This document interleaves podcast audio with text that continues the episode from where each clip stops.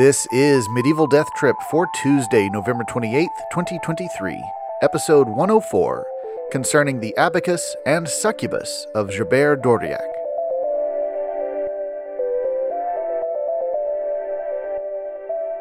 Hello and welcome to Medieval Death Trip, the show where we explore the wit and weirdness of medieval texts. I'm your host, Patrick Lane. We're back from our little sojourn into the Victorian age with Richard Garnett's satirical version of the dark legend of Gerbert d'Aurillac, the story The Demon Pope. Today, we'll resume our look at the medieval myth and reality of the man who became Pope Sylvester II. Previously, we heard William of Malmesbury's rather libelous account of Gerbert's career and ascension to the papal seat, a rise allegedly facilitated by black magic. But after that, we looked at the actual known biography of Gerbert and discussed how his political activities made him some powerful enemies who are likely responsible for the devil tarnished image that was passed on to later historians like William. And like today's contributor to the dark legend of Gerbert, the 12th century English writer and court wit, Walter Map. We last heard from Walter Map in episode 88 concerning the plight of the paterfamilias, in which he was complaining about the burden of being the head of a household and before that, we heard from him in episodes 50 and 51, where he was complaining about the difficulty of being a courtier of the king. All of these, as well as today's little narrative, come from his book De Nugis Curialium, or A Courtier's Trifles, a work that's basically nothing but a collection of little comic or satirical essays and anecdotes, essentially Toastmasters material for deploying in after dinner raconteurship. Among an assortment of legendary material in De Nugis Curialium, we find Walter Map's version of the Dark Legend, one that I almost hesitate to call the Dark Legend because it seems largely to come from a different branch of the narrative genome. The myth that Map relates here has certain commonalities with William of Malmesbury's version, but many of its details are different and unique to Map. They are not found in any other texts about Gerbert. This fact helps confirm the argument proposed last episode that the Dark Legend is not rooted in Gerbert's actual life, but evolved later from a broader set of insinuations which could lend themselves to different permutations of stories loosely centered around the concept of magician pope. With Walter Map's version, it's honestly a little hard to say how much it represents a totally separate branch of oral tradition and how much it might just be Map's own whole cloth fiction writing. William of Malmesbury has enough integrity as a historian that one presumes he did at least draw his version from existing sources, uh, however credulous he may have been in doing so. With Map, though, it's not far fetched to think that he just took a few sentences worth of dark legend bullet points and invented his own new story off of them without any qualms over fidelity to history.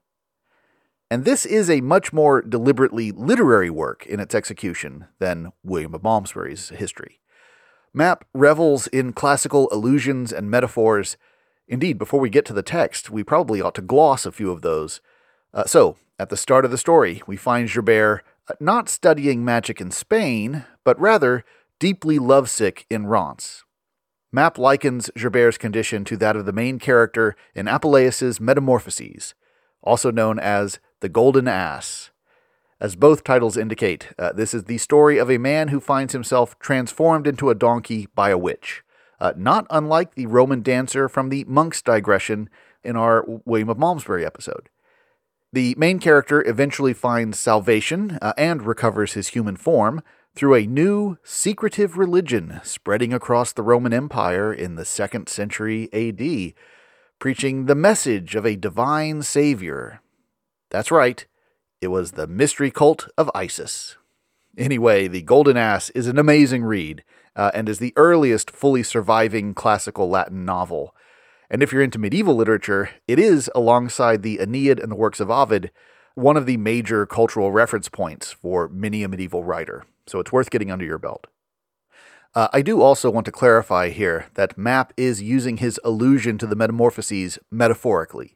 Uh, he's saying the love struck bear is like someone transformed into a donkey, not that he has been transformed into a donkey, which I only point out because we are in a story that features magic and curses, so it would be easy to get confused.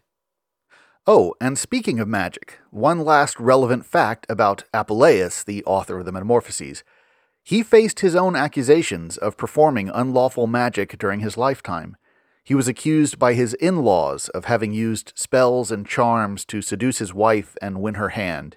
Uh, she was a wealthy widow, and her adult son, probably fearing for his inheritance, was the one who made the accusation against his new stepfather. Apuleius defended himself, a defense that survives in written form, his Apologia, one of the arguments in his defense, uh, bringing us back around to Gerbert the scholar, was that the so called magical operations witnesses reported him performing were, in fact, scientific experiments, Apuleius being both an educated Platonist and a practicing priest of Asclepius, the god of medicine. So, just like with Gerbert, we have science being confused with occult ritual, but also with that confusion being stoked by interested parties uh, and not just superstitious peasants. A couple of other classical references we'll come across here. Map refers to Dione, originally the mother of Venus slash Aphrodite, though sometimes this is also a name applied to the goddess of love herself, which seems to be the sense in which Map is using it. He also makes much of the mythological dichotomy between Venus slash Aphrodite and Minerva slash Pallas Athena, or the conflict between love and wisdom within the lovesick soul.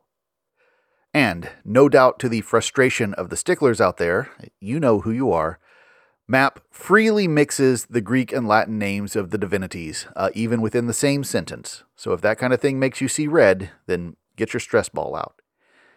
Lastly, one biblical allusion. The unnamed woman, who is Gerbert's initial object of affection, is later called a daughter of Babylon. This comes from the prophecy of Isaiah, which references the daughter of Babylon, generally taken as a personification of the city itself, who is shown fallen from her former position of wealth and power. Uh, some quick Googling suggests that apparently among certain evangelicals, Isaiah's daughter of Babylon is now interpreted to be the United States, a powerful nation headed towards collapse, uh, heralding the approach of the end times which also connects back after a fashion to Gerbert, whose papacy covered the turn of the millennium in the year 1000, and one of the challenges of his turbulent tenure was dealing with the large number of apocalyptic movements that sprang up then, anticipating the imminent end of the world. And with that, let's get to the text. Here is Distinction 4, Chapter 11, from Walter Map's De Nugis Curialium, as translated by medievalist and ghost story writer M.R. James.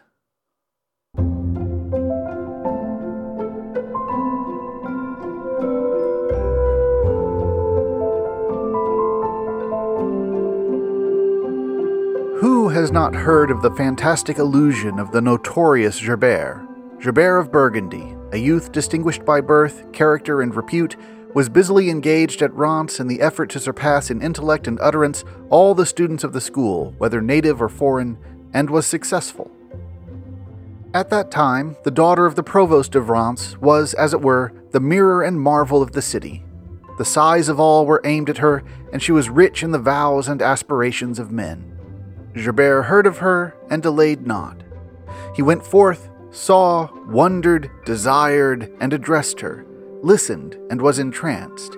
He imbibed madness from the laboratory of Scylla, and taught by the metamorphosis of Apuleius to forget, did not refuse obedience to her poison, and by its power sank to be an ass, strong to bear burdens, impervious to blows, sluggish to toil, stupid in skilled labor, ever prone to kick at any hardship.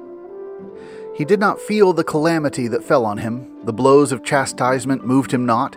Torpid when called to exertion, unready in the face of subtleties, he ever pursued his desire, open mouthed, without any caution, humbly besought, passionately pressed his suit, stubbornly endured, and with his mind's sharpness blunted by his importunity, was weary with settled despair. He fell from his peace of mind, and, disordered and put out of his track, he could no longer manage his property or regulate his affairs.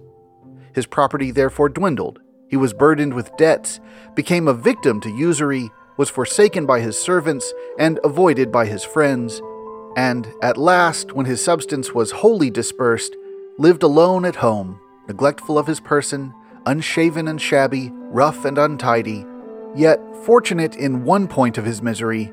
I mean that extreme poverty which freed him from love, the chief of miseries, all memory of which is banished by the recollection of the other. These are the costs, Dione, as lamentable as they are fraudful, which you impose on your soldier by way of wages for their warfare for you, and which, at the last, make them objects of ridicule and open shame, or have them made a show to all men after suffering your torments. The poor wretch of whom I am telling, loosed from Venus's hook under the governance of poverty, was ungrateful to her who had freed him, inasmuch as past anguish seems easy when compared with present woe, and he declared that starvation deserved the recompense of the lion who took the fawn away from the wolves in order to eat it himself. One day, Gerbert went out of the town at noon by way of taking a walk, and was forced by hunger to shed tears, and, quite beside himself, fared on step by step deep into a wood, and entering a glade, found there a woman of unheard of beauty, seated on a large silken carpet, and having before her a huge heap of money. He was quietly withdrawing, with intent to flee, fearing a phantom or delusion. But she called him by name, bade him be confident, and, as in pity, promised him the money he saw there and a further supply of wealth, as much as he desired, on condition that he would disdain the provost's daughter who had so insolently spurned him, and would cleave to her, not as his lady or ruler, but as an equal and friend. And she went on, I am called Meridiana. Born of a most noble stock, I have always made it my chief aim to find one in all points equal to me, one worthy to cull the first flower of my prime, and have found none but you who did not fail in some respect to suit me. So, since in every point you are pleasing to me, do not delay to accept all the prosperity which the Most High is raining upon you from heaven. His creature am I as much as you. For, unless you compel me to righteous anger, you are now blessed with all possible affluence in property and rank, only when you have blossomed out once more to the full by my care, you must reject her with that same pride with which she made you miserable. For I know that she will repent and return to what she spurned if she can. Had she indeed hated your suit for love of chastity, she would have deserved favor by triumphing over you but her only reason was that by rejecting you, who in the judgment of all were most lovable, she might, unsuspected, be kind to others. Under her pretended robe of Minerva, she sheltered Aphrodite, and under pretext of rejecting you, summoned another to enjoy her love. Alas, alas, Pallas was driven out, and a Gorgon was covered by her aegis, and the public shaming of you gave shelter to the foulness of a wanton.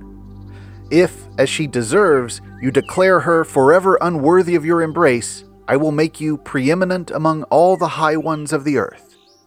You fear, perhaps, an illusion, and are meaning to evade the subtlety of a succubus in my person. You are mistaken. Those whom you fear are equally shy of the deceits of men, and do not trust themselves to any without a pledge of faith or some security, and make no gain of anything but sin of those whom they beguile. If ever, and it is rare, they do bring them success or riches, these pass away with so little profit and so vainly that they are nothing, or else they end in the torment and damage of the dupes. I, however, who am thoroughly acquainted with the honesty of your character, look for no security from you, nor do I even desire to be secured, but only to make you secure. I gladly present all to you, and would have you take away with you what is here before our union, and come back often to take more, till, when all your debts are paid, you have proved that this is no phantom money, and do not fear to pay the just dues of what a true love has spent on you. To be loved is my desire, not to be your sovereign, or even your equal, but your handmaid. You will find nothing in me that you do not perceive to savor of love a true judgment will not be able to detect any trace of frowardness in me. These and many more like these were the words of Meridiana, but there was no need of them, for Gerbert, in his greed for what was offered, interrupted her with his consent almost in the midst of her speech, anxious as he was to be wealthy and escape the duress of poverty, and swift to enter upon the beautiful but perilous course of love. Humbly, therefore, did he promise everything, pledge his faith, and beyond what was asked, join kisses with oaths, but went no farther. Gerbert went away laden and pretended to his creditors that messengers had arrived with supplies, and then, slowly, lest he should be suspected of having found a treasure, disburdened himself of his debts. Thereafter, free and affluent in Meridiana's gifts, he enriched himself with household goods, and a crowd of servants gathered to him changes of raiment and money, and grew strong with food and drink, so that his wealth in Reims was like the glory of Solomon in Jerusalem, and his settled joy in love not inferior, though Solomon was the lover of many, and he of one. Every night, she who possessed full knowledge of the past instructed him in what he was to do by day. Such were those most wonderful nights of Numa, wherein the Romans feigned that sacrifices were offered and the gods summoned to conference, whereas he then waited upon her alone, who in nocturnal study secretly distilled wisdom. Gerbert made progress in two branches of learning, of the chamber and the school, and triumphed gloriously on the topmost battlements of fame, as much advanced by the lesson of the lecturer in the study as by that of the lecturess on the couch. The latter led him to the pitch of glory in his conduct of affairs, the former to an illumination of the mind by researches into the arts. Within a short time, no one was his equal. He surpassed all and became the bread of the hungry and the raiment of the needy and the ready savior from all oppression, nor was there a city to which Reims was not an object of envy. When she heard and saw all this, the daughter of Babylon, wasted with misery, who had brought him down into the depths by her pride, with ears attent expected the usual messages, wondered at and blamed their delay, and realizing at last that she was thrown over, now first conceived the fires which she had disdainfully rejected. She now lived more daintily and went in finer attire, met him with more reverence, addressed him with greater respect, and when she felt that she was altogether fallen into disrepute and contempt, imbibed from that same cup in which she had given madness to her lover to drink, a very rancor of soul. In her frenzy, therefore, she seized the bit and cared not whither the rein turned or pulled her back. In other words, by all means she attempted to hook him. But in vain were the snares laid, the nets spread, the hooks cast. The avenger of the old hate the courtier of the fresh love, refused her all that affection is wont to give, and shot at her every dart that hate can aim. When all efforts were exhausted, her passion grew to madness, and the sharpness of her pain exceeded her power of feeling, and as the numbness of the limbs gives no scope to medicine, so in her exhausted state her soul was dead to the consolations of hope. At length, an old woman who lived near Gerbert aroused her as one raised from the dead, and from her hovel pointed him out through a hole as he sauntered alone in the midst of a small orchard after dinner in the heat of the day. And after a little they saw him lay himself down under the shade of a gnarled ilex and lie quietly sleeping. But she was not at quiet. Casting off her mantle and clad only in her shift, with covered head, she crept beneath his cloak and roused him with kisses and embraces. From the sated man, heavy with wine, she easily obtained the boon she sought. The heats of youth, of the season, of food, and of wine all conspired to induce love. It is ever thus, we know, that Phoebus and Pan, Ceres and Bacchus defer to Venus, and from their meetings Pallas is always shut out. She pressed on him with embraces and kisses, refraining from flattery of honeyed words, until, calling Meridiana to mind, he, overwhelmed with shame and in a state of no little alarm, yet willing to evade her respectfully, withdrew, promising to return, and in the accustomed wood sought at Meridiana's feet forgiveness for his lapse.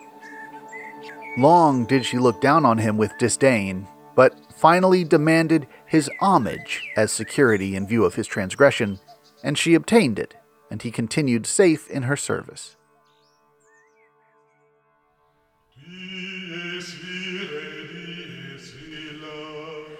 Meanwhile, it came about that the Archbishop of Reims deceased, and Gerbert, thanks to his reputation, was enthroned there.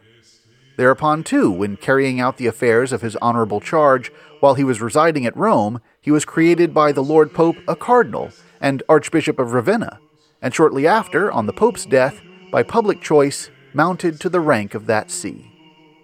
During the whole course of his priesthood, when the sacrament of the Lord's body and blood was celebrated, he never tasted it, either in fear or respect, but by the most wary concealment, feigned the act which he did not perform. Now Meridiana appeared to him in the last year of his papacy and intimated to him that his life was safe until he celebrated Mass in Jerusalem. And, as he lived at Rome, he thought he could avoid doing this at his pleasure. But it befell him to celebrate in that place where, they say, the board is laid up which Pilate affixed to the top of the Lord's cross, inscribed with the title of his passion, and that church is to this day called Jerusalem. And lo, there over against him was Meridiana exulting, as if for joy at his speedy coming to her. When he saw and recognized her, and learned the name of the place, he called together all the cardinals, the clergy, and the people, made a public confession, and kept no blemish of all his career unrevealed. He further ordained that thenceforth the consecration of the elements should be performed over against the clergy and the people to their face. Hence, many celebrate with the altar between themselves and the people, but the Lord Pope receives the sacrament seated face to face with all. Gerbert hallowed the short remainder of his life with assiduous and severe penance, and died in a good confession. He is buried in the church of St. John Lateran in a marble tomb which continually sweats, but the drops do not join into a stream except to predict the death of some wealthy Roman. They say that when the departure of the Lord Pope is imminent, the stream runs down to the ground. When that of some noble, it oozes out to a third, a quarter, or a fifth part of the height, as if to indicate the quality of each by the scantiness or volume of its flow. Although through covetousness Gerbert was held captive a long time by the birdlime of the devil, he ruled the Roman Church greatly and with a strong hand. In the times of each and all of his successors, something has dropped away from her possessions.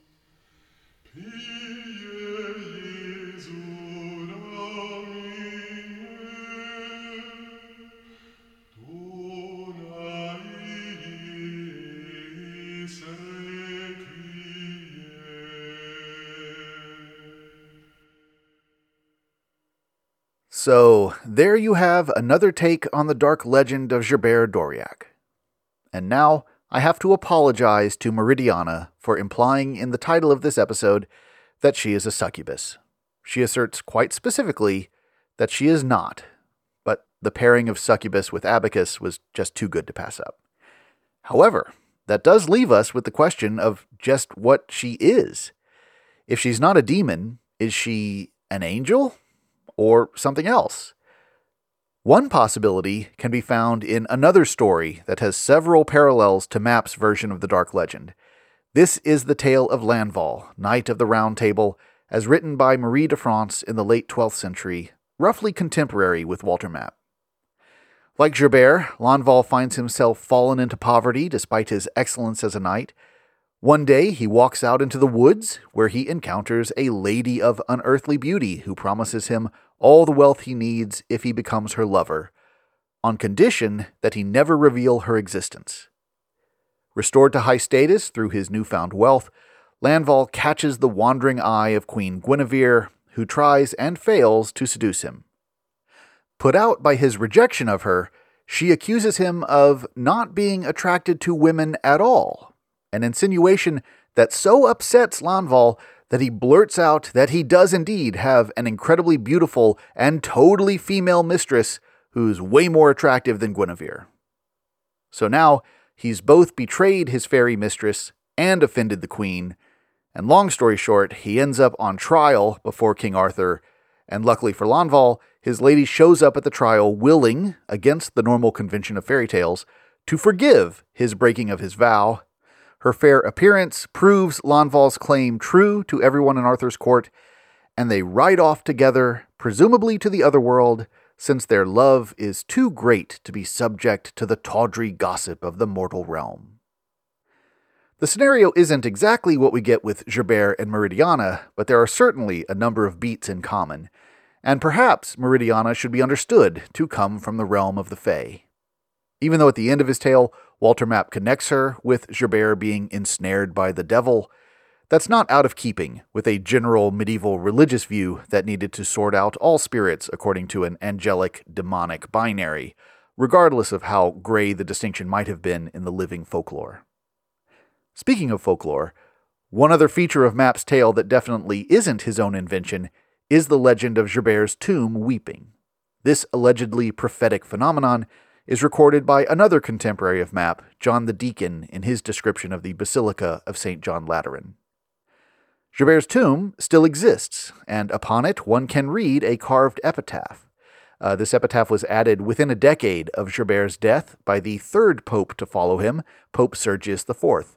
Uh, you might recall from the Melrose Chronicle episode that kicked off this diversion into Gerbert's legend that we get a lot of papal deaths in a row. In fact, Gerbert's first successor only lasted seven months. But this shouldn't be too surprising, given that popes tended to be fairly old at their election. Anyway, the epitaph of Gerbert, or should I say Pope Sylvester II, reads as follows in a loose translation from the Latin verse by Horace K. Mann. This spot wherein are buried the remains of Sylvester will give them up to the Lord when the trumpet sound shall announce his coming. Him had the maid who cherishes the arts, Rome, the capital of the world, made famous throughout the globe. By his merits did Gerbert the Frank first win the See of Reims, the metropolis of his country. Then did he deserve to acquire supreme control over the noble church of Ravenna and to become powerful. A year later, with change of name, he took possession of the See of Rome that the world might have a new pastor. The Caesar, Otho III, to whom with faithful loving heart he was ever closely attached, offered him this see. Both, with the clear light of their wisdom, adorned the times. The whole world rejoiced, the power of vice was broken. Like the key bearer of heaven, in whose place he sat, he received this see after being thrice called. After he had held the place of Peter for about a lustrum space, death took him from amongst us. The world, but now triumphant, with its peace departed, grew stiff with grief, and the tottering church forgot her rest. For love of his friend, his successor, the pontiff Sergius, with tender piety adorned his tomb. Whoever you may be who turn your eyes to this monument, say, O God Almighty, have pity on him. He died in the year of our Lord's incarnation, 1003, the first indiction on the 12th day of May. Mann also provides a final epilogue to the history of Gerbert's remains, quoting a statement from a 17th century historian, Rasponi de Basel, who reported an eyewitness account of the opening of Gerbert's tomb during renovation of the basilica in 1648. He writes, quote, The corpse of Sylvester II was found in a marble sarcophagus 12 feet below the surface. The body was entire and clad in pontifical robes. The arms were crossed, and the head was covered with the sacred tiara. But as soon as the air came thoroughly in contact with it, it fell to dust, and a fragrant odor filled the air, likely enough from the aromatic spices with which it had been embalmed. Nothing remained intact but a silver cross and the pontifical signet ring. It's likely that the emphasis in this brief account on the body being found entire is a reaction to the dark legend as we heard it from William of Malmesbury and the Melrose Chronicle, refuting the story of Gerbert having his limbs cut off while on his deathbed in an attempt to escape the devil. It's notable, too, that Map gives Gerbert a relatively noble death, uh, in contrast to the mainline tradition of the Dark Legend, not only asserting that in the end his soul was saved from damnation, uh, but also praising his accomplishments as a prelate. And now let's talk a bit about some of Gerbert's accomplishments, uh, specifically as a medieval mathematician. My main source here is Nancy Marie Brown's 2010 biography of Gerbert, The Abacus and the Cross, the story of the Pope who brought the light of science to the Dark Ages, which is a pretty bold claim for a subtitle. Uh, I'm not sure the historical Gerbert entirely lives up to quite the implied grandeur of that title. One suspects that if he had managed to be a bit less mired in the political entanglements we discussed in episode 102, he might have become a more seminal scholar with a few more important texts under his byline. As it is, he is at least a significant stepping stone in the development of scientific understanding for the West, uh, primarily as a kind of broker and popularizer of scientific ideas from the Islamic world. Gerbert's abacus is perhaps the most emblematic of these.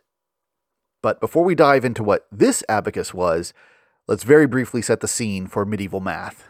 In the 10th century, there was a certain sinister mystique attached to mathematics, and even though I still maintain that the dark legend primarily spawns out of political enmity, it is fair to say that someone like Gerbert, who actively worked to advance the study of mathematics and who introduced new tools for its practice, might be believed to have trafficked with evil forces. This suspicion of mathematics was not limited to the unlearned. Uh, witness this passage from Peter Abelard's Dialectica of the 12th century on whether knowledge can be a bad thing.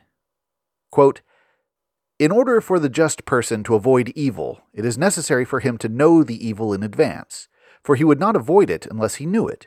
Therefore, the action of knowing evil can be bad, but knowledge itself can be good. For when it is evil to commit a sin, it is still good to know the sin, as otherwise we cannot avoid it. That knowledge also, whose exercise is nefarious, which is called mathematics, is not to be considered evil for the crime does not lie in knowing by what observances or what sacrifices demons fulfill our wishes, but in doing those things. For if even this knowledge were evil, how could God himself be absolved from evil, who also comprehends all the sciences he has created, and alone inspects all wishes and thoughts of everyone, and surely knows both what the devil desires and what deeds of ours can obtain his approval? Therefore, if knowing is not evil, but doing is, then malice should be attributed not to knowledge, but to action. From these considerations, we can conclude that all knowledge that comes from God alone and proceeds from His gift is good. Hence, all pursuit of knowledge must be granted as good, since it leads to what is good. So, while Abelard's conclusion is that knowledge is good, he reaches that by way of calling out the exercise of mathematics as nefarium, uh, nefarious or wicked, implicated in ritual demon summoning. Even though Abelard is writing a little over a hundred years after Gerbert's death, he's reflecting an attitude towards mathematics rooted in the practices that Gerbert himself most tried to challenge. Basically, in the so called Dark Ages, and still for plenty of practitioners after Gerbert, the study and practice of mathematics was little more than numerology. Such scholars weren't particularly interested in how numbers interact or how to solve problems.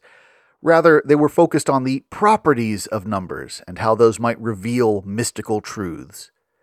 Now, you also had geometry, which lent itself to more practical problem solving, but even there, there's a pull in treatises on proportion and symmetries and harmonies towards mysticism and the music of the spheres.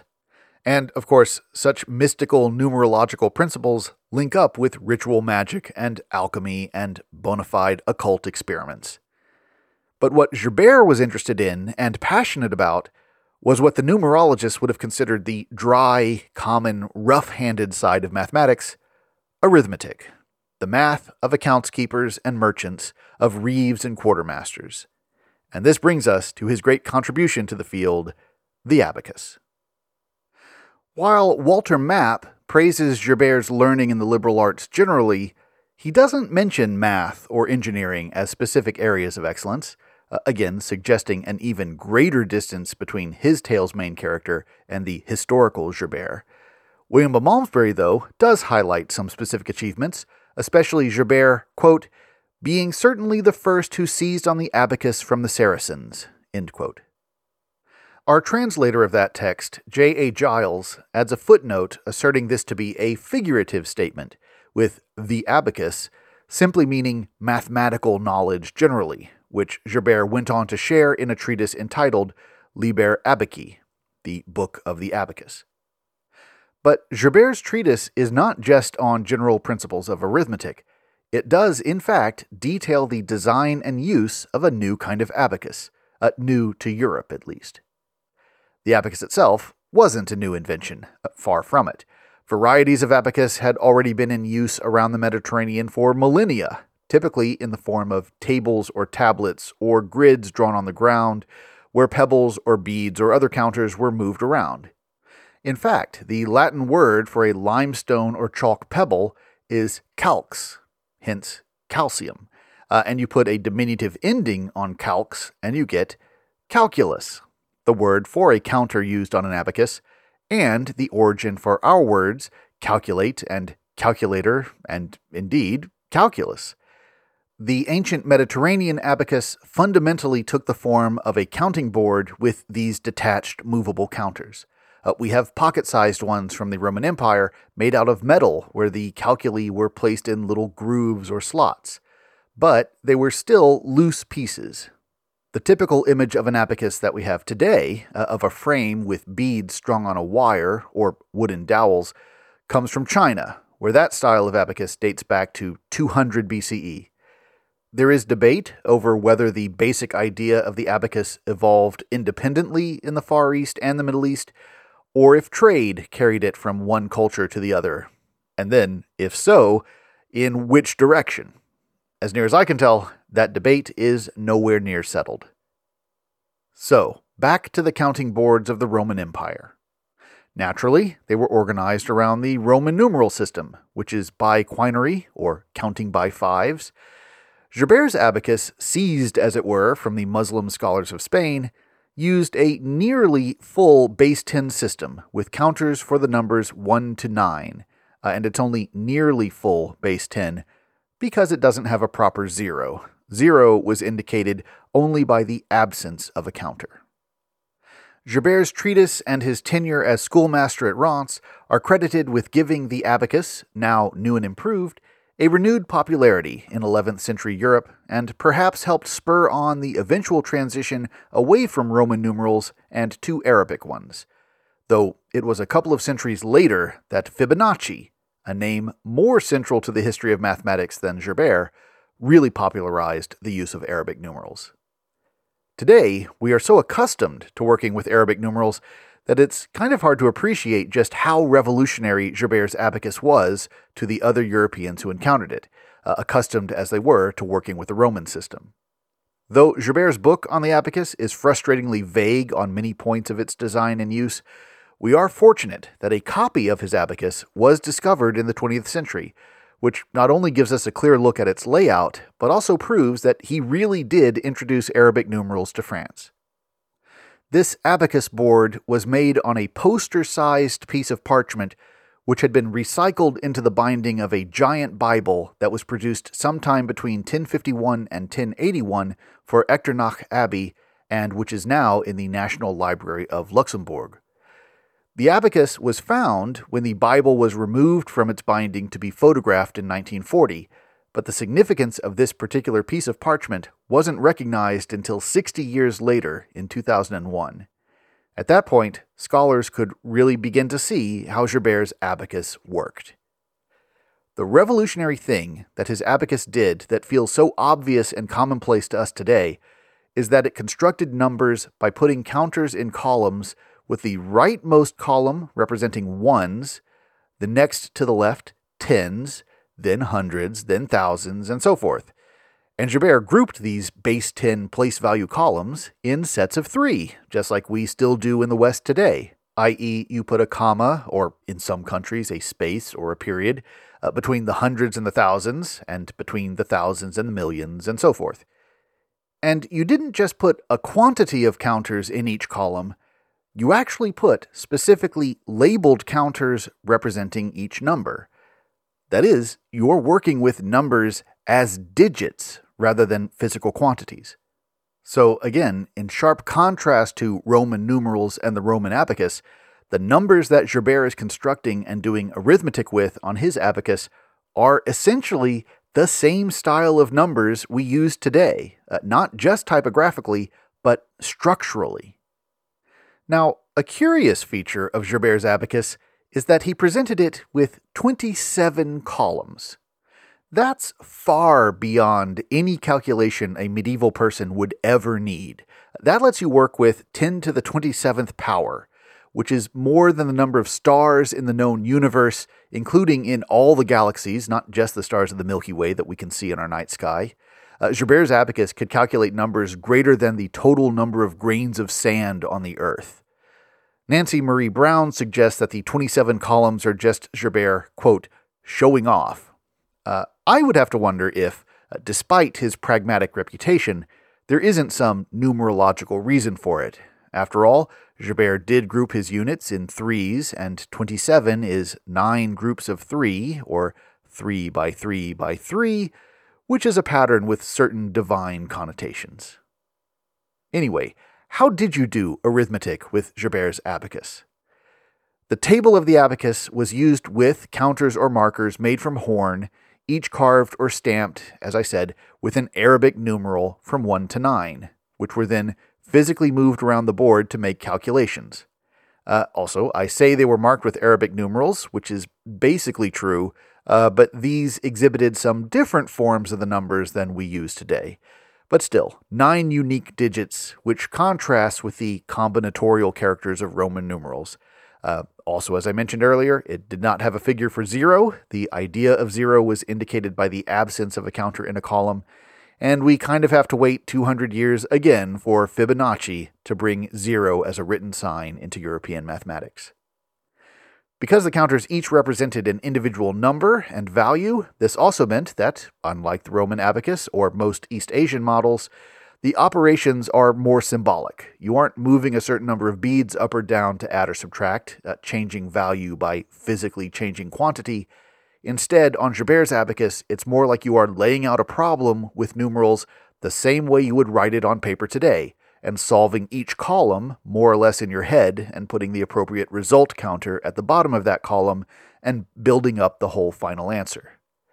And really, that's also what led to the ultimate decline of Gerbert's abacus. It was supplanted by simply performing arithmetic with pen on parchment or stylus on wax tablet, once the abacus had firmly established the place order system for using the nine numerals, pre drawing out all the columns on a counting table just wasn't necessary. Which really isn't a decline of Gerbert's abacus as much as it is an adaptation of it to a different medium. An interesting detail in the history of the adoption of Arabic numerals in the medieval West is that we find a lot of early manuscripts in which we can see numerals recognizable to a modern reader copied out, but they'll be written upside down or sideways or in other unexpected orientations. Why we see this so often suddenly becomes very easy to understand when you realize that many people's first experience with these new symbols was with those carved on the round abacus counters that did not have an obvious orientation. How would you know what direction a 4 is supposed to point if it's just on a round disk that can be turned in any of 360 degrees? And so it's not surprising that some early scribes had misconceptions about how to write these new numerals. Oh, and speaking of counters, here's a fun bit of etymology. The cousin to the more formal abacus is the simple counting board, often found copied onto the tabletops of merchants and bankers and which also utilized beads, tokens, or counters in a grid to reckon accounts. And that is why the place where you receive service at a commercial establishment came to be called the counter. And then it's because of the conventional designs of those commercial service points that we began calling certain types of household furnishing counters or countertops. And you don't find that non commercial usage of counter, uh, i.e., a kitchen counter, until the late 1800s.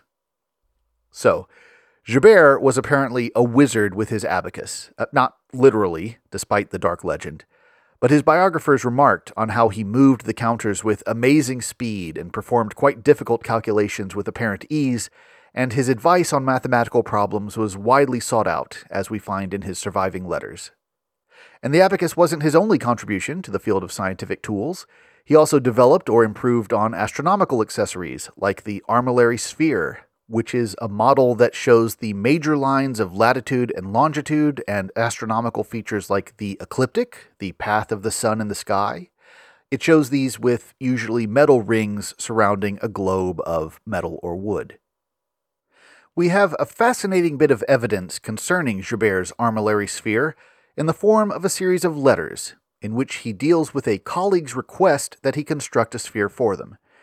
Just as for the William of Malmesbury episode, after giving so much air to the dark legend, it only seems fair to let Gerbert himself have the last word.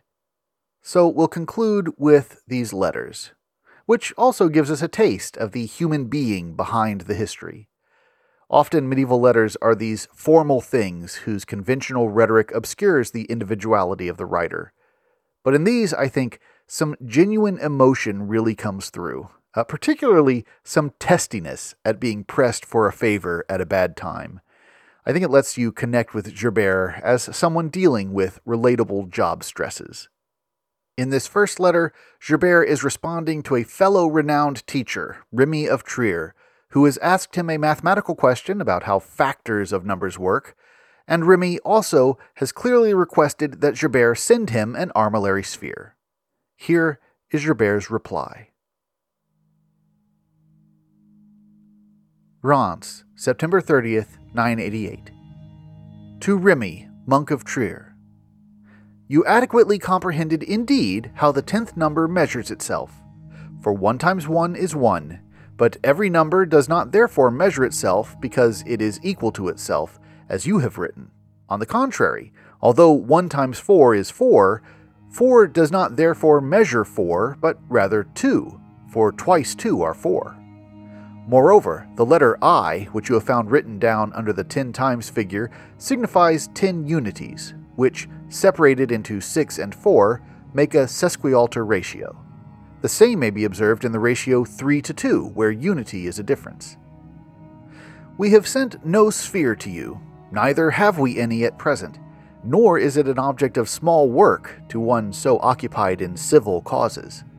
If, therefore, you are eager to have this that involves so much work, send to us a carefully written volume of Statius Achilleidos, in order that, unable to have the sphere gratis because of my excuse of its difficult construction, you may be able to wrest it from us as your reward.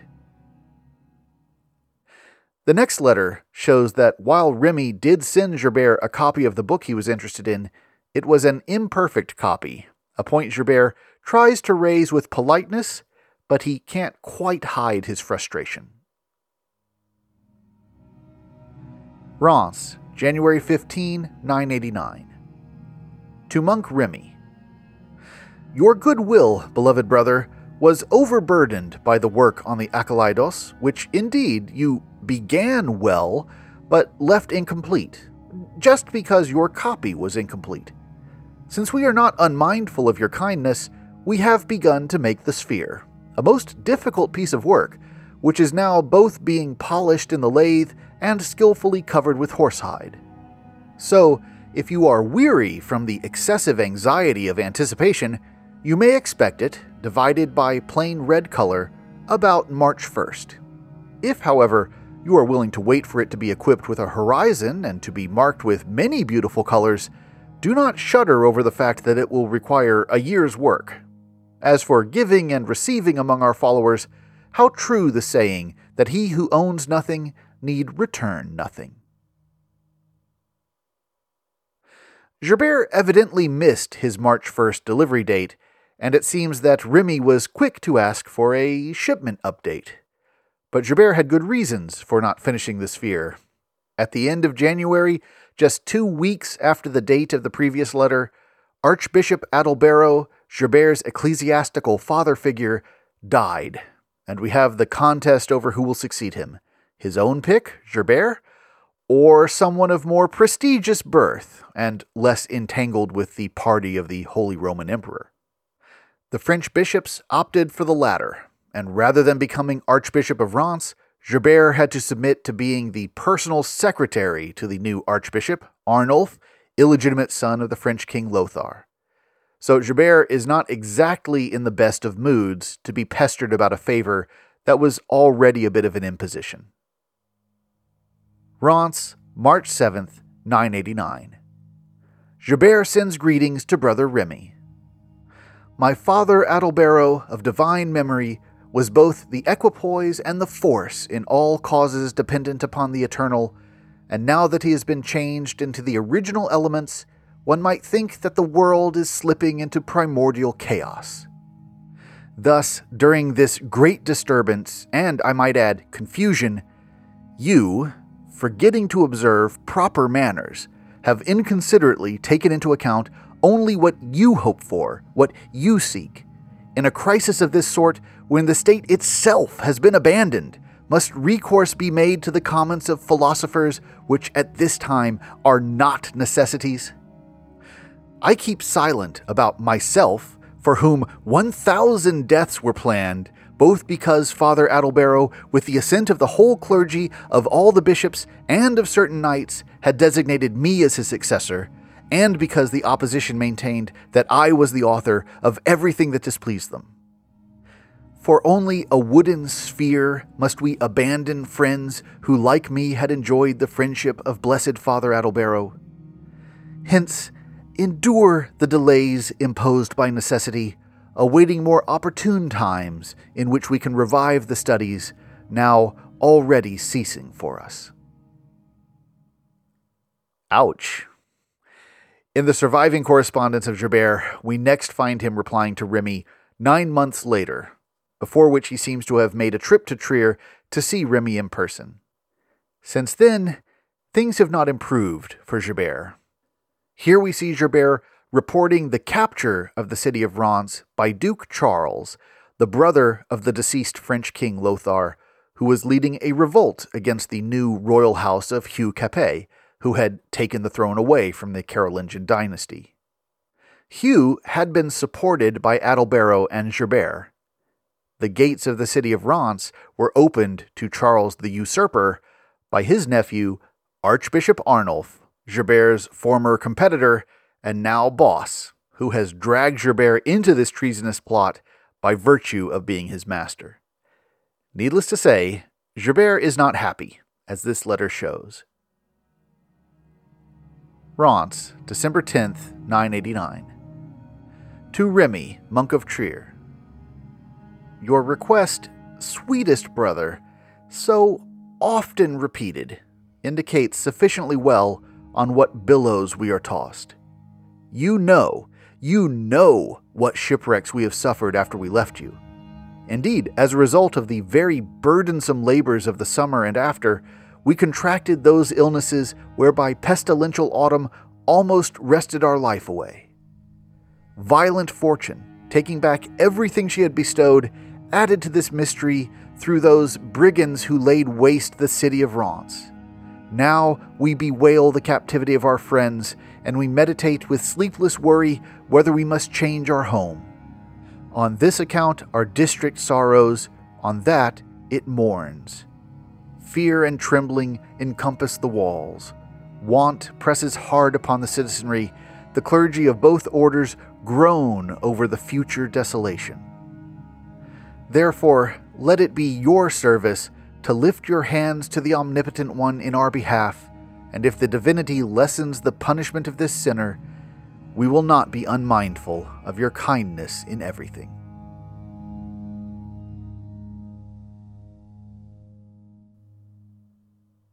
So, once more, these letters trace that persistent pattern in Gerbert's life, from the soothing contemplation of science into the turbulent tempest of power politics. I argued previously that it was the politics and not the mysteries of science that germinated the dark legend of the magician pope. But it is his science that, in the end, rehabilitates Gerbert, and this rehabilitation initially comes from an unexpected source. As we've seen, Gerbert's contemporaries, uh, even some of his political enemies, acknowledge his scholarly brilliance, and none of them actually accuse him of witchcraft or necromancy. That legend arises a bit later during the conflict between the popes and anti popes as a way to tar one branch with a legacy of devilry. And then, because it's too enticing a story to dispel, a number of later writers, like William of Malmesbury and Walter Map, perpetuate the idea of Gerbert's bargain with the devil. The next real effort to debunk the dark legend actually comes from Protestants.